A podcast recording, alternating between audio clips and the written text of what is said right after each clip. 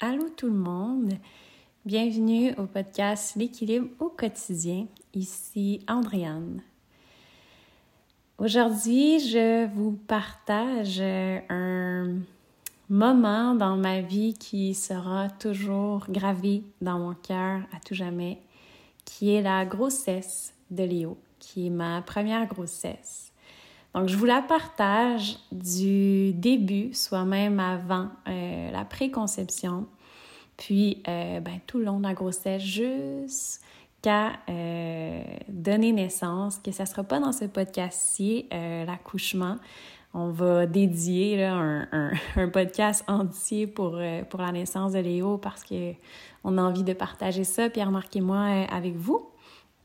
Aujourd'hui, je suis seule, donc je vous partage vraiment le tout d'une façon très, euh, très euh, intime, dans le but de peut-être d'inspirer certaines femmes à voir la grossesse d'un œil un peu plus doux, un peu plus conscient, aussi que de voir que les grossesses euh, magnifiques, ben ça existe et euh, quelques touches euh, aussi un peu plus euh, de spiritualité là-dedans, qui est tellement une grande aventure que sans spiritualité, ben, il manque quelque chose. Hmm, donc, bonne écoute. Je recule d'il y a déjà quelques années parce qu'une grossesse, ben, ça dure deux, ça dure neuf mois. Euh, officiellement en juillet 2020, soit euh, quelques mois avant que Léo euh, ait pris place dans, mon ventre. Pierre Marc et moi, on était dans, on était ensemble à la plage, puis on, se questionnait à, en fait, on a eu la discussion à, d'ouvrir, ben, pourquoi on n'est pas parents là en ce moment? Qu'est-ce qui, qu'est-ce qui nous limite à devenir parents? Est-ce que ça nous appelle? Est-ce qu'on sent que c'est un bon moment? Euh, pour finalement avoir réalisé que oui, c'était un, bon moment. Donc, à partir de là, on a décidé d'arrêter de se protéger. De, ben, en fait, je dis d'arrêter de se protéger. Euh, on, a, on a une contraception. Est-ce que je, je, suis davantage mon, mon cycle menstruel? Donc, on a juste arrêter de suivre ça, de regarder le tout, puis juste de, se laisser porter par la vie. Puis je disais à cet homme ou à ces hommes-là qui rôdaient autour de nous, je leur disais, ben si c'est là que vous avez envie de, joindre notre famille, en fait de créer une famille, ben vous arriverez au, moment que vous le souhaitez. Je disais euh, vous parce qu'on ne sait pas à qui euh, et à combien d'hommes qu'on parle, mais fondamentalement, il y avait clairement euh, on en a parlé dans le deuxième podcast de, de, de, couple, mais euh, on avait clairement un enfant, un homme qui, qui, rôdait autour de nous euh, depuis le tout début de, de notre couple. Et euh, décidément, c'était Léo. Je, je, sens cette énergie-là qui est maintenant dans, ce, dans son petit corps, mais c'est vraiment émouvant quand j'y repense. Fait que je parlais déjà à, à, Léo. Je lui disais, ben, c'est ça, tu choisis ton moment. Puis si la balle est dans ton cœur, nous, on, on est prêts, puis voilà. Euh, mais là, si je recule dans, dans cet été-là, ben Pierre-Marc travaillait beaucoup, beaucoup, puis euh, est amené à travailler à l'extérieur. Donc, euh, Dieu sait que pour faire un enfant, il faut qu'on soit ensemble. En tout cas, la, la, la, la, la, la base, souvent, c'est ça. Donc, euh, évidemment, en tout cas, ça, ça, fonctionnait pas. Mon ovulation, on n'était pas ensemble. Mais, comme je disais, on n'était vraiment pas dans un mindset de regarder puis d'analyser. Donc, tout se passait vraiment bien. J'avais pas de déception quand je tombais dans ma semaine. Euh, tu sais, j'y pensais pas. C'était juste vraiment, on se laissait bercer par, euh, par tout ça. Puis, ben c'est ça, à l'automne, en fait, début de l'automne 2020, on a déménagé. Donc, on a euh, changé de place. On a été quand même bousculés parce qu'on avait une maison qu'on adorait, qu'on louait. Et euh, finalement, en tout cas, cette maison-là, le propriétaire a décidé de la vendre. Puis, c'était comme plus le fun. Donc, on, on, a quitté, on est allé au chalet de mes beaux-parents, qui est en Estrie, un magnifique chalet. Vraiment, on était super bien. Mais reste que c'est. C'est un déménagement qu'on s'en va pas nécessairement chez nous euh, parce que c'est ça. on n'était pas prêt à avoir une maison. C'était aussi. Ça commençait à être la folie furieuse avec l'immobilier. Donc, on a déménagé. dans un beau petit chalet. Puis durant l'automne, je m'étais inscrite à une formation pré-postnatale de yoga dans le but de l'enseigner, dans le but de partager ça d'une manière encore plus consciente puis alignée. Évidemment, ben, ça m'appelait encore plus de devenir maman, puis ça l'a vraiment ouvert euh, encore plus que je sentais à l'intérieur de moi, qui pour moi, une grossesse, euh, puis d'enfanter, de devenir parent, c'est quelque chose de vraiment simple et de naturel. Vous allez voir, je vais élaborer là-dessus, mais euh, mais c'est ça, que c'était simple, c'était naturel, puis que c'était beau. J'avais comme déjà un regard pas tellement médical sur ça, mais plutôt un regard de, de que ça fait des, des millions, des milliards d'années qu'on fait ça avec l'espèce humaine. Donc, euh, ouais, fait que ça l'a bien ouvert, mais aussi déjà des touches de spiritualité, de comprendre l'impact sur le bébé qui qui est dans le ventre de la mère, à quel point ça peut, ça peut donner un sens pour toute sa vie, en fait. En fait, ça donne un sens pour toute sa vie. Euh, puis après, hmm, si je recule, encore ça, encore là, durant l'automne, on, ben en fait, le chalet est en forêt, est en nature, c'est vraiment magnifique. Puis Pierre-Marc et moi, on est allés marcher, on a entendu une, une chute au loin, puis on savait pas trop, donc on s'est mis à marcher un peu plus loin dans cette direction-là, puis on est tombé face à face. Écoutez, avec une chute, ma foi, extraordinaire. Les deux, on s'est mis à pleurer. Euh, vraiment une, chute très mystique. Euh, vous comprendrez si vous avez la chance d'aller marcher auprès d'une chute, il y a toujours quelque chose de puissant qui se passe là. Puis cette chute-là, ben, il y a comme un trou au pied de, la chute, puis enveloppé de des arbres tellement grands. C'était vraiment, vraiment vibrant. Donc, on est allé là en, novembre, mais il n'y avait pas encore de neige, mais tout était gris, sauf la mousse verte dans, dans, la, dans le ruisseau, dans la rivière. C'était tellement beau. C'est là qu'on a senti que c'était vraiment un endroit particulièrement supporté, puis qu'on était très, très accompagnés positivement dans, dans ce lieu-là. Euh, donc, on a, euh, on a parlé à, l'homme qui, qui était autour de nous, qui... On lui a dit, on lui a dit, hey, oublie pas, tu sais, on, on, est là, on t'attend, on a hâte que tu viennes, puis on pense à toi, puis s'il y a des choses que tu veux mettre en place, bien, envoie-nous des signes, puis on va, on va mettre le tout en place, on va prendre le temps. Parce que je dis ça, peut-être que c'est comme, mais de quoi qu'elle parle? D'un homme qui rôde autour et tout ça. Comme je dis, moi, dans ce podcast-là, je ne mets pas de filtre, de filtre, je me mets vraiment à nu avec, euh, avec vous. Mais généralement, une âme, euh, avant de s'incarner, va être, je dis en général, un an de temps euh, autour des parents, autour surtout de la mère, qui... c'est comme l'âme nous observe. L'âme observe l'environnement, le contexte. Est-ce que c'est quelque chose qui, qui, qui va contribuer à sa mission de vie? Donc, c'est ça. Puis après, ben, ils sont là pendant un an de temps environ à regarder puis à analyser. Parfois, ils restent, parfois, ils partent. Donc, mais c'est ça. Comme je disais avec Pierre-Marc, on, on, sentait Léo depuis très longtemps. Mais euh, du parler, c'était déjà quelque chose de naturel. C'est vraiment, vraiment fou quand je pense que, ben, dirait que je connais Léo depuis tellement longtemps. Hmm. Fait que c'est ça, c'était en novembre 2020, puis euh, ben là, on était en arrêt, je veux dire, tout était fermé, donc on était tout le temps dans un petit cocon, mais quand même dans beaucoup d'émotions. Puis euh, moi, avec le centre de yoga que j'ai dû fermer, euh, jongler là-dedans, ben, je trouvais ça très stressant. Puis à un moment donné, je me disais, hmm, est-ce que c'est vraiment un bon timing? Autant dans mon corps physique, tu sais, je me sens stressée, je me sens fatiguée, je me sens fâchée, je me sens pas dans une énergie très, très élevée, tu sais. Mais encore là, je me disais, bon, la balle est dans son camp, puis voilà, tu sais. Euh, puis finalement, ben, en janvier, me rappelle comme si c'était hier. En janvier 2021, on était sur le divan euh, à écouter la TV, je pense. Puis j'ai senti quelque chose dans mon ventre. Puis moi, j'ai toujours été très kinesthésique. Je sens très, je sens beaucoup dans mon corps physique. Euh, j'ai senti, senti un, feeling que j'avais jamais ressenti dans mon bas du ventre.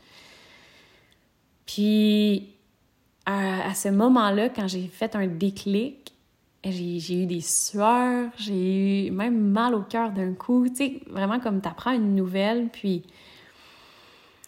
Ouais, fait que là, je l'ai dit à Pierre-Marc, je disais, c'est bizarre ce qui se passe dans mon ventre, mais je pourrais dire clairement que, que je suis enceinte. Puis on n'a pas fait de test ou quoi que ce soit, mais mais je le sens. Puis, puis surtout, en fait, ça me confirme de, de l'émotion qui m'a envahi. C'était vraiment, vraiment puissant. À la fois un vertige, à la fois une excitation, mais euh, ouais. Fait qu'on on a comme resté là-dedans, mais tu sais, j'étais pas, pas à un moment pour faire un, un, test de grossesse. Ça allait être négatif, là, c'est sûr, parce que j'étais pas en retard dans mes règles. Donc, je pense que ça, c'est euh, concrètement, là, je pense que c'est la. Euh, quand, que le, quand le vulve vient, euh, vient s'accrocher dans, dans l'utérus, qu'il peut y avoir cette sensation-là dans, dans, le ventre, une légère contraction qu'il peut y avoir, mais je pense que c'est ça que j'ai ressenti.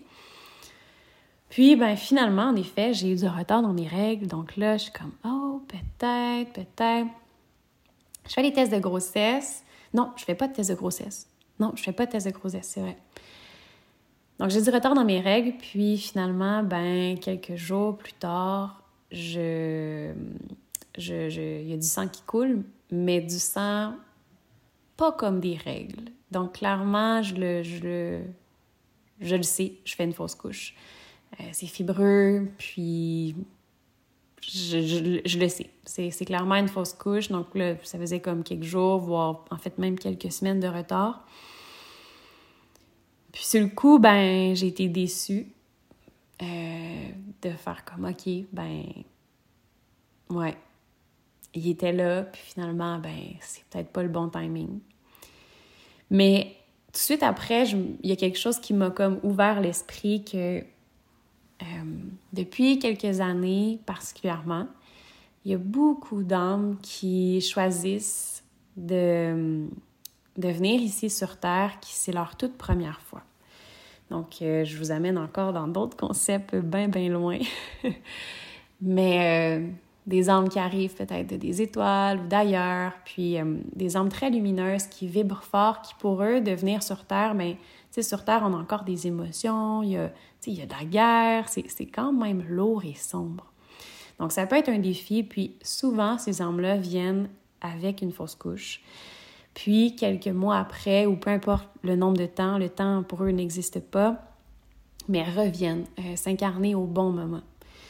Puis c'est vraiment ça qui m'est venu comme quelques minutes, voire quelques heures après d'avoir fait ma fausse couche. J'ai senti de me dire, OK, bienvenue petite étoile. Euh, encore là, tu reviens quand tu veux. Donc là, ben, je suis allée dire à Pierre-Marc que j'ai, c'est ça, c'est une fausse couche. Puis ce qui m'a plus ébranlé, c'est ça, c'est de voir la déception de Pierre-Marc. Euh, que lui, il était tellement excité parce que je lui avais dit, je sentais dans moi, je, il était tellement excité. Puis là, ben, de voir cette déception-là, cette tristesse-là, quand que. C'est ça, quand on s'est craqué tellement de joie avant. Fait que ça m'a vraiment chamboulé plus Pierre-Marc que la fausse couche.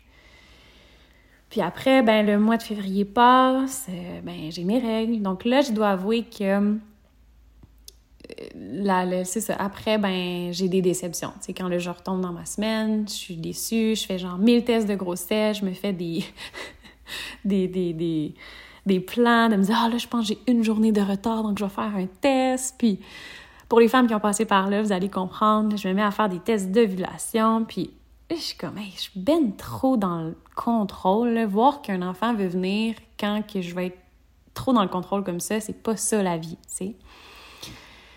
Fait que je dis non, là, je vais juste prendre soin de moi, puis j'arrête là-dessus. Euh, j'ai décidé d'arrêter le café parce que je me disais, ben, je vais mettre toutes les chances de mon côté aussi parce que le café, c'est un stimulant. Puis j'ai envie d'être vraiment en paix, j'ai envie d'être dans une énergie qui est, posée, qui est douce. Puis pour moi, le café, ben ça me fait vraiment l'inverse. Donc, euh, je l'ai arrêté. J'en prenais genre un par jour. Puis je sais aussi, quand moi j'arrête le café, je me mets à avoir des symptômes vraiment pas possible. Puis je me dit, imagine si j'arrête le café euh, en plein milieu de premier euh, trimestre avec des nausées ou quoi que ce soit, ben ça va être la catastrophe pour moi. Fait que je me suis dit, je vais l'enlever avant. Je l'avais enlevé, puis j'avais pris aussi un, rendez-vous avec, euh, avec une amie qui est naturopathe puis qui, qui, se spécialise particulièrement dans la, dans la conception puis dans la, dans la symptothermie, qui est Karine Mousseau. Allô, Karine! Et euh, ouais, on a discuté sur la symptothermie, puis euh, je, le faisais déjà, comme je dis, moi je prenais pas, ça faisait des années que je j'ai arrêté tout, tout euh, contraception hormonale. Pour moi, ça fait aucun sens dans mon corps puis dans mon, mon, mon corps énergétique. Pour moi, c'est ça, ça n'a vraiment aucun sens. Donc, j'avais pas ça en moi, mais la symptothermie, je le, je le faisais pas assidûment.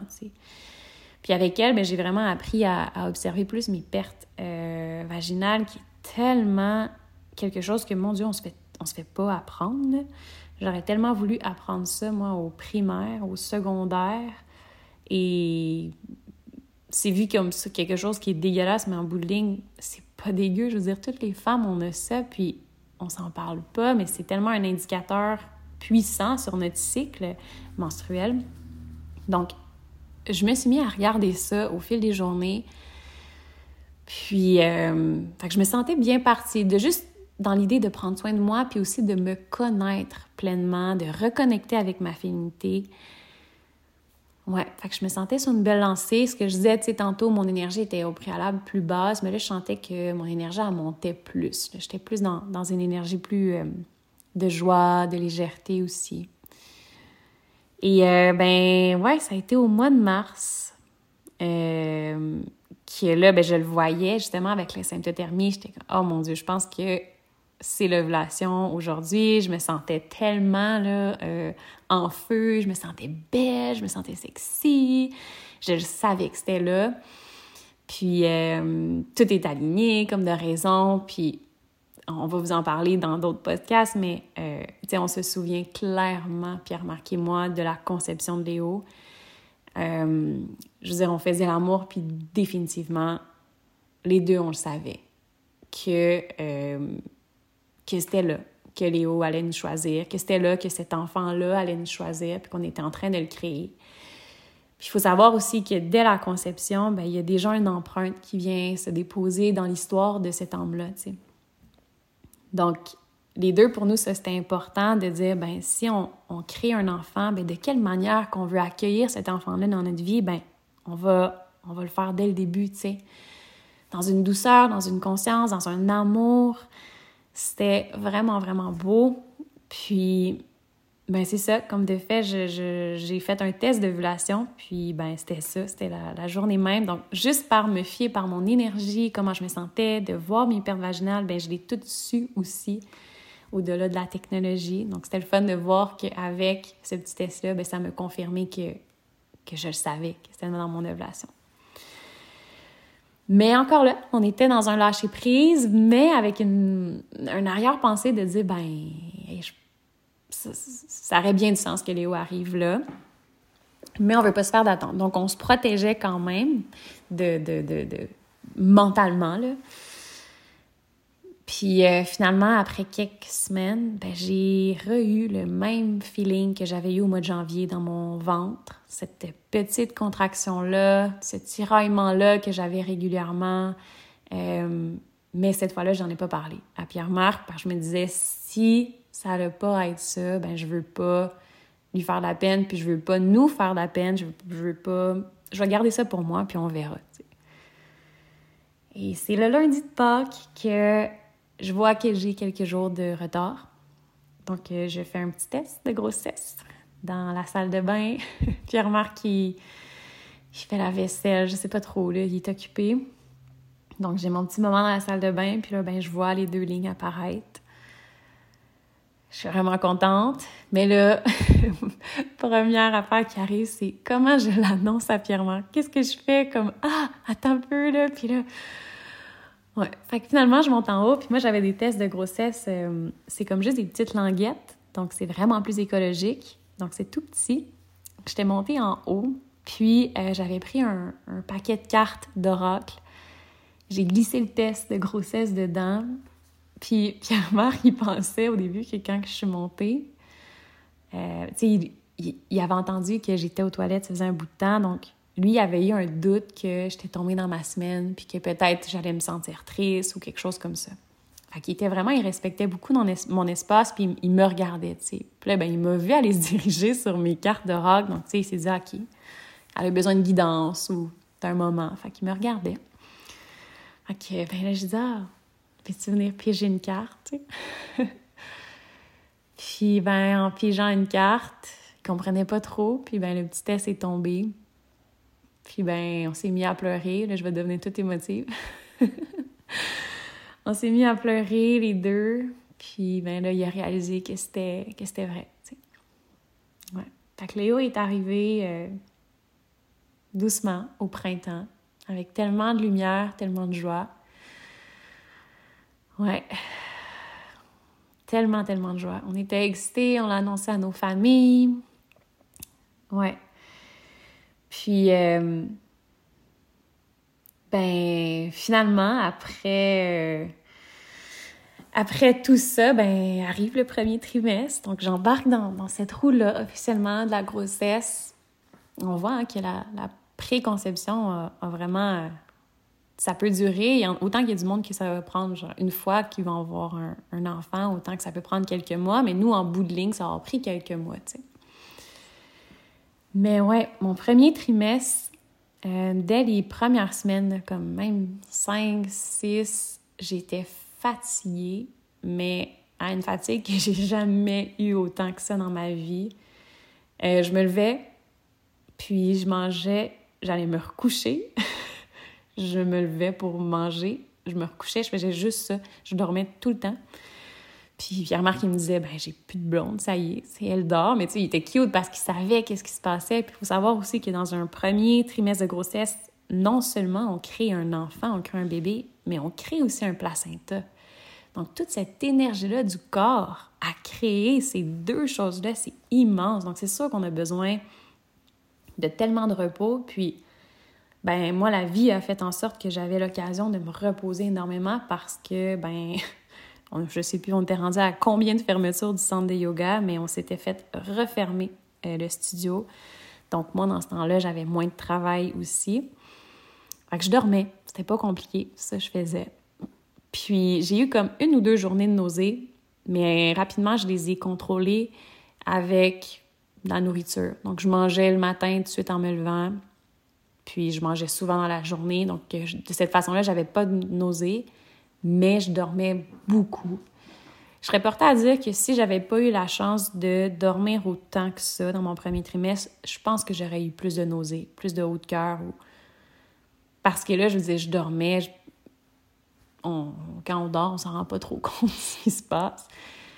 Ouais. Fait que j'ai eu euh, vraiment, tu je dirais un premier trimestre euh, vraiment le fun parce que j'avais l'occasion de dormir, de me reposer, mais quand j'avais de l'énergie, je faisais un peu ce que je voulais. Prendre des marches en nature, je faisais du yoga aussi, beaucoup. Ouais. Fait que, euh, c'est ça. Puis sinon, ben rapidement, on est allé. Moi, pour moi, c'était super important d'avoir euh, un suivi en maison de naissance, donc avec une sage-femme. J'ai euh, vraiment pas d'attirance pour les hôpitaux. Pour moi, les hôpitaux, c'est quand on est malade. J'associe ça. Quand je vais dans un hôpital, ben c'est quand que ça va pas bien. Euh, j'ai peut-être aussi quelque chose avec ça, mais moi, bébé, j'ai été un petit bébé malade, j'ai été prématurée, donc il me semble que j'ai des flashs, que je fais des tests, puis que c'est pas le fun, puis ben pour ceux et celles qui savent aussi, j'ai un papa qui est malade, euh, qui a la sclérose en plaques, donc tu sais, d'aller à l'hôpital, c'est jamais des belles nouvelles. Fait que pour moi, d'aller donner naissance à l'hôpital, c'est comme vraiment pas un, choix pour moi. Tu sais, je vais y aller si j'ai besoin, mais c'est pas un choix pour moi. Fait que dès le test de grossesse, ben en fait, c'était le lundi de Pâques, comme je, comme je vous ai dit, donc les maisons de naissance étaient fermées. je ne pouvais pas appeler parce que euh, c'est ça, je, voulais tout de suite avoir une, une, sage-femme parce que malheureusement, c'est pas tout le monde qui ont des suivis sages-femmes. C'est, il manque de place. Bref, fait moi, j'ai appelé le lendemain. Ils te mettent comme sur une liste d'attente. Puis, ben, t'attends quelques semaines avant qu'ils te rappellent. Puis, j'ai eu la chance de me faire rappeler. Puis, de me dire, ben, ouais, t'as un, un suivi euh, sage-femme. Puis, la vie est tellement bien faite, mais euh, ma sœur, elle a accouché euh, aussi avec une sage-femme. Puis euh, chez elle, puis finalement, ben, on a eu la même équipe. Donc, j'ai eu les mêmes sages-femmes que ma sœur qui, qui tu sais, elle m'avait tellement parlé, qui était extraordinaire, qu'elle les aimait donc. Fait que, salut Michel et Véronique. Mais ouais, fait que ça, ça a été une nouvelle exceptionnelle parce que pour moi, je me suis dit, OK, tu sais, je veux vivre ma grossesse en conscience, je veux accoucher à la maison, je veux faire les choses différemment de ce qu'on voit. Puis là, ben, en ayant un suivi sage-femme, je sens que je vais être supporter dans ces choix-là. Je sens que je vais être, euh, je vais être accompagnée surtout. Fait qu'on est, on est allé dans... On a fait le choix aussi de ne pas faire notre, euh, la première écho, qui je crois que c'est comme quoi, 8-10 semaines. En tout cas, on, on, a fait le choix de ne pas, de pas, de pas faire cette écho-là parce que... ben, on avait pris la décision que si l'enfant avait un problème X, Y, quoi que ce soit, on, allait garder cet enfant-là. Puis, ben, comme je disais, on savait la date pas mal de la conception. Donc, niveau datation, on n'était pas trop mélangés. Fait qu'on trouvait ça pas pertinent d'y aller. Mais euh, en maison de naissance, euh, je crois que c'est à 12 semaines ton premier rendez-vous. Puis, euh, c'est ça, on, a entendu le cœur pour la première fois. On l'a en vidéo, je pleurais, Pierre-Marc aussi. ça, ça confirmait que OK, on a vraiment une, belle petite vie qui est en train de se créer euh, dans mon ventre. Puis d'ailleurs aussi, d'arriver à la maison de naissance, euh, pour ceux et celles qui ont des préjugés là-dessus, là, je vous invite à aller vraiment mettre les pieds dans une maison de naissance, puis ça va tout enlever vos préjugés parce qu'on arrive là, puis c'est vraiment le sentiment d'une maison. C'est chaleureux, les gens sont humains, euh, tu sais, comme les murs sont pas blanc froid, là. tout est comme bien décoré, il y a des plantes. Nous, on avait fait aussi une, une visite là, qui nous montrait toutes les chambres, où est-ce qu'on pouvait donner naissance, parce qu'avec un suivi sage-femme, on peut accoucher à l'hôpital, on peut accoucher à la maison de naissance ou on peut accoucher aussi euh, chez soi, à domicile. Puis, euh, c'est ça, on, on, est tombé en amour avec l'endroit, puis surtout avec le, le la sécurité, la, la, la, les, sages-femmes sont tellement formées. C'est incroyable à quel point on leur met pas assez de valeur parce que de reconnaissance, je dirais, parce que c'est vraiment un métier, ma foi, qui demande plus de reconnaissance, qui demande plus de, de Ouais, plus de tout, même plus de salaire, s'il vous plaît, parce que je trouve qu'elles sont sous-payées pour ce qu'elles font. Mais euh, ouais, fait que c'est un, un, suivi tellement humain. Tu sais, juste la première rencontre qu'on a eue, on a resté dans le bureau, je pense, une heure et demie de temps à parler.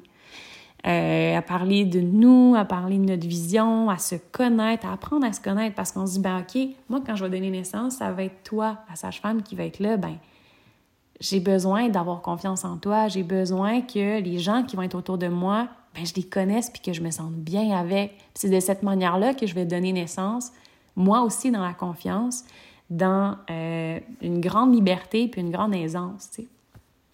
Fait que ça commence dès le premier rendez-vous.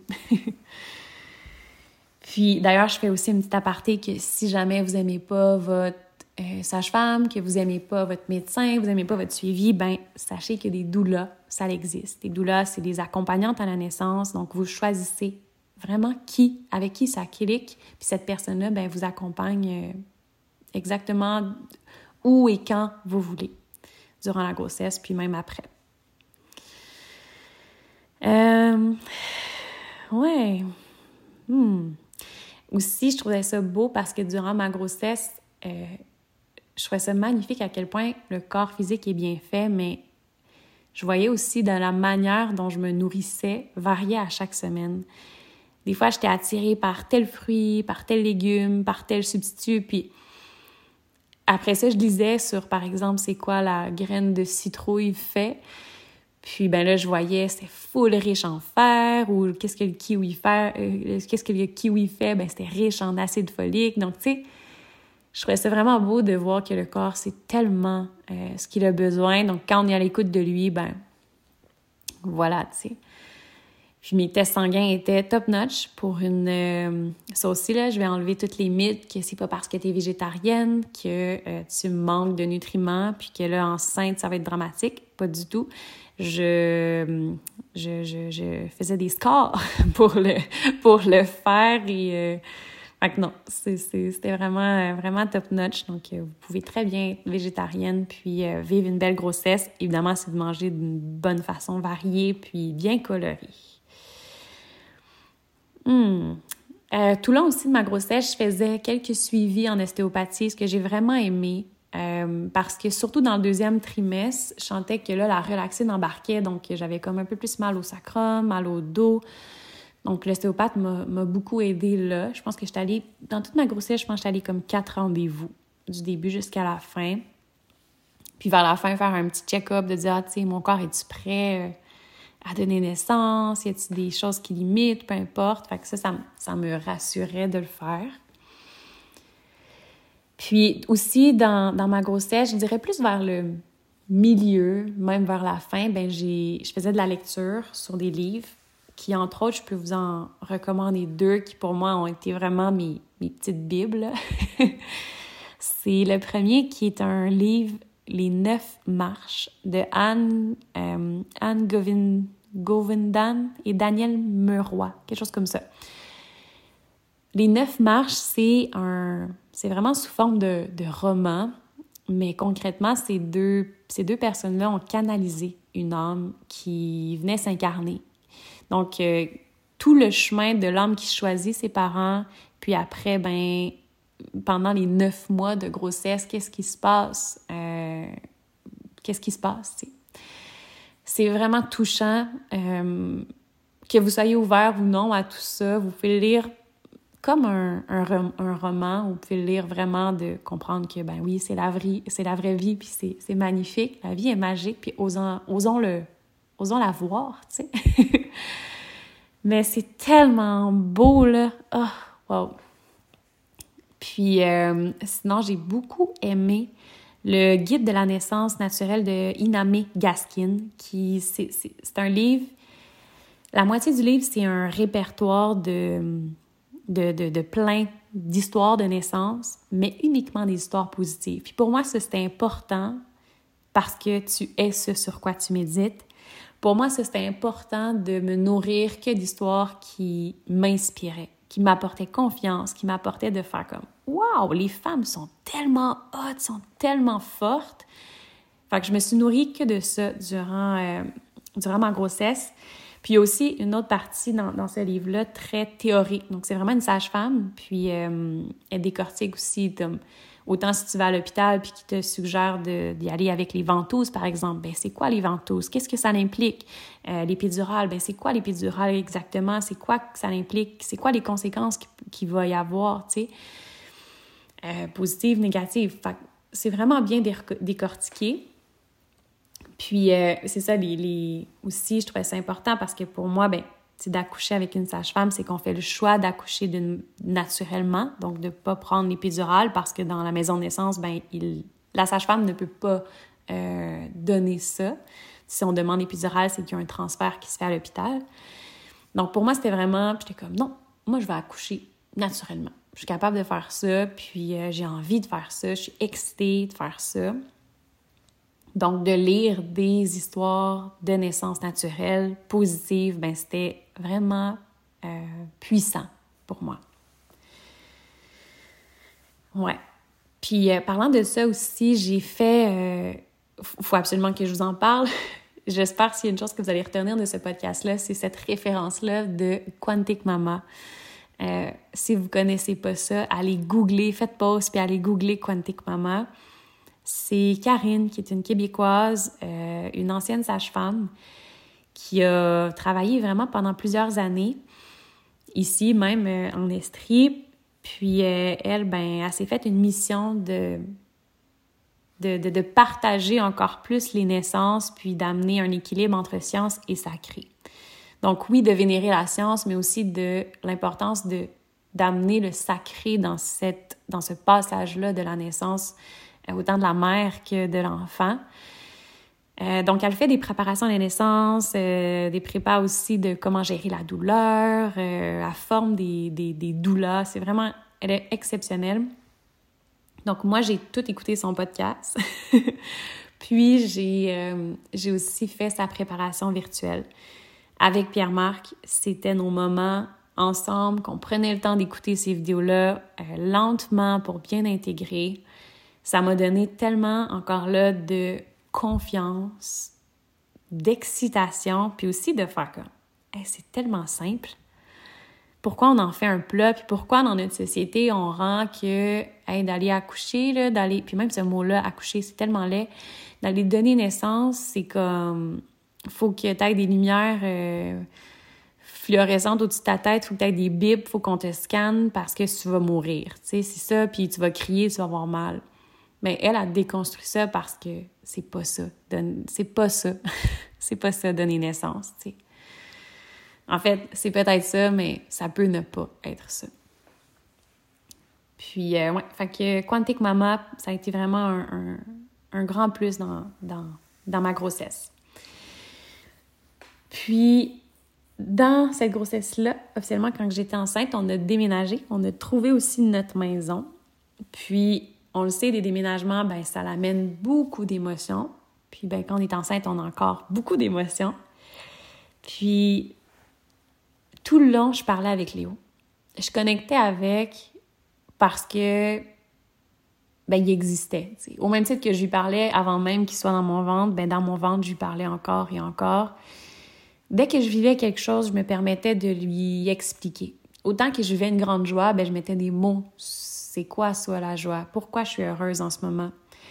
Puis si je vivais une grande tristesse, ben je lui mettais des mots parce que on est une seule personne quand on est euh, quand, quand, quand l'enfant est dans notre ventre, on devient une seule personne. Donc les émotions, c'est l'enfant reçoit ça comme si c'était lui qui était triste, par exemple. Quand moi j'éprouve une grande tristesse, ben Léo pouvait faire comme ben voyons, je me sens triste puis je sais pas pourquoi, puis ça ben, ça crée des empreintes dans leur histoire de vie. Puis comment ne pas créer des empreintes dans leur histoire de vie, ben c'est de leur parler simplement. Donc, je vivais quelque chose, ben je lui disais, je dis, ben moi en ce moment, je me sens beaucoup stressée, on déménage, il y a beaucoup de choses à faire. Euh, je me sens c'est ça, je me sens, je me sens éparpillée, je me sens fatiguée. Euh, papa et moi, on est peut-être un peu moins ensemble parce qu'on a beaucoup de choses à préparer. Fait que j'y expliquais tout, puis je le vois que Léo, ben, je pense pas qu'il y a d'empreinte euh, de ça, tu.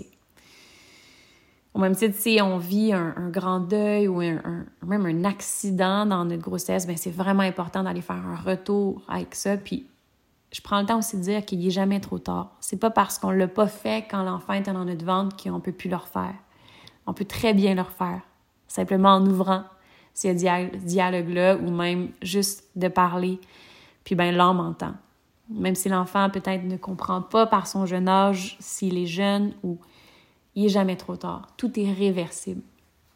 Puis même si on est plus vieux, là, tout est réversible. Hmm.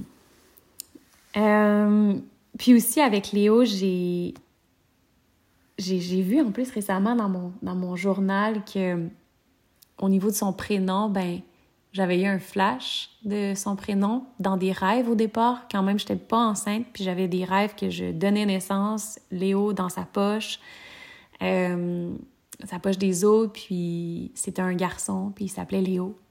Puis à toutes les fois, j'étais émue. Puis tu sais, j'ai pas rêvé à ça une fois, j'ai rêvé à ça plusieurs fois. Puis Mané Pierre-Marc, il parlait, je sais pas trop, on avait une discussion vraiment pas rapport, pas du tout sur la grossesse. Puis il a mentionné un jour le nom Léo, puis j'ai eu des frissons à travers tout le corps. Puis voilà, quand, ben, on a su que, que je portais la vie, on, les deux, on avait un feeling que ce soit un garçon, mais c'est rendu tellement flou parce que les hommes s'identifient pas vraiment à un sexe. Euh, femme, homme, ça sert à rien, c'est, c'est juste être, tu sais. Euh, mais je sais pas, je chantais, chantais que l'énergie était plus dans le yang, je chantais que. Ouais, je chantais que Léo pouvait vraiment avoir du sens, tu sais. Puis avant même d'aller faire l'écho de 20 semaines, quand on sait c'est quoi, si, ben c'est quoi, si euh, c'est un garçon ou une fille, euh, nous, on voulait, on voulait le savoir, là, juste par curiosité. Puis, euh, ben, quand on a vu que c'était un garçon, ben, c'était clair que c'était Léo, mais le nom de Léo est vraiment venu avant. Puis on n'avait pas de nom, je pense, pour les femmes, pour les pour filles. Ah oui, on avait un, Claire. Mais c'était tellement évident que c'était Léo que on n'avait rien d'autre, c'était comme c'était clair. Puis quand on a su que c'était un garçon, ben ça aussi on était là, on, le savait, tu sais. je vous dis, on dirait vraiment qu'on le connaît depuis tellement longtemps ce petit cœur-là. Hmm. Fait que c'est ça, le, comme je disais, on a fait l'écho de 20 semaines, puis on a vu qu'un petit bébé en santé, on a été bien heureux, choyés euh, de tout ça. C'était tellement des beaux moments, je me, je me replonge là avec vous en, vous parlant de, de ma grossesse. Puis comme je dis, ben pour, euh, pour moi, je voulais donner naissance à, à, à la maison.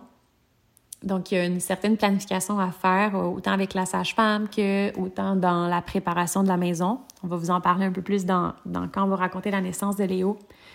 Mais vers la fin de la grossesse, euh, moi, je savais pas que j'allais accoucher. Tu sais, comme, je pense que c'est normal, mais tu sais, avant 35 semaines, tu réalises que tu es enceinte, mais tu réalises pas tant que tu vas donner naissance, que tu vas avoir un bébé. Tu sais, c'est flou. Puis c'est à 35-36 semaines que mes, ma famille puis mes amis, euh, en fait, ma mère et ma soeur ont, organisé un Blessing Week, qui est un, un, rite de passage de la femme vers la maternité. Donc, tu sais, on voit les showers qui existent, puis ça, on en a eu, tu sais, c'était chouette euh, de voir tout l'amour pour cet enfant-là, mais un shower, c'est ça, c'est pour célébrer le couple et célébrer l'arrivée du bébé, l'arrivée de l'enfant. Mais le Blessing Way, c'est vraiment de célébrer la femme. Euh, parce qu'il y a un grand passage qui se passe là, puis de, de l'art de ritualiser, de ramener des rituels dans notre vie, c'est tellement important. On en avait fait un pour ma sœur et euh, j'en voulais un, assurément, dans ma, dans ma grossesse, donc j'en ai eu un. C'est à partir de là, quand j'ai vu toutes les femmes qui se sont rassemblées chez moi, puis c'est mon blessing way, c'était euh, chaque femme avait amené aussi un objet euh, significatif que j'ai gardé pour mon hôtel lors de la naissance. J'avais fait comme un, un espace avec tous leurs objets, donc je, chantais leur présence, je chantais leur leur énergie là. Puis euh, chacune m'avait fait aussi une lettre, puis qui ont lu à voix haute. Allô les Kleenex, puis allô les larmes. C'était tellement beau.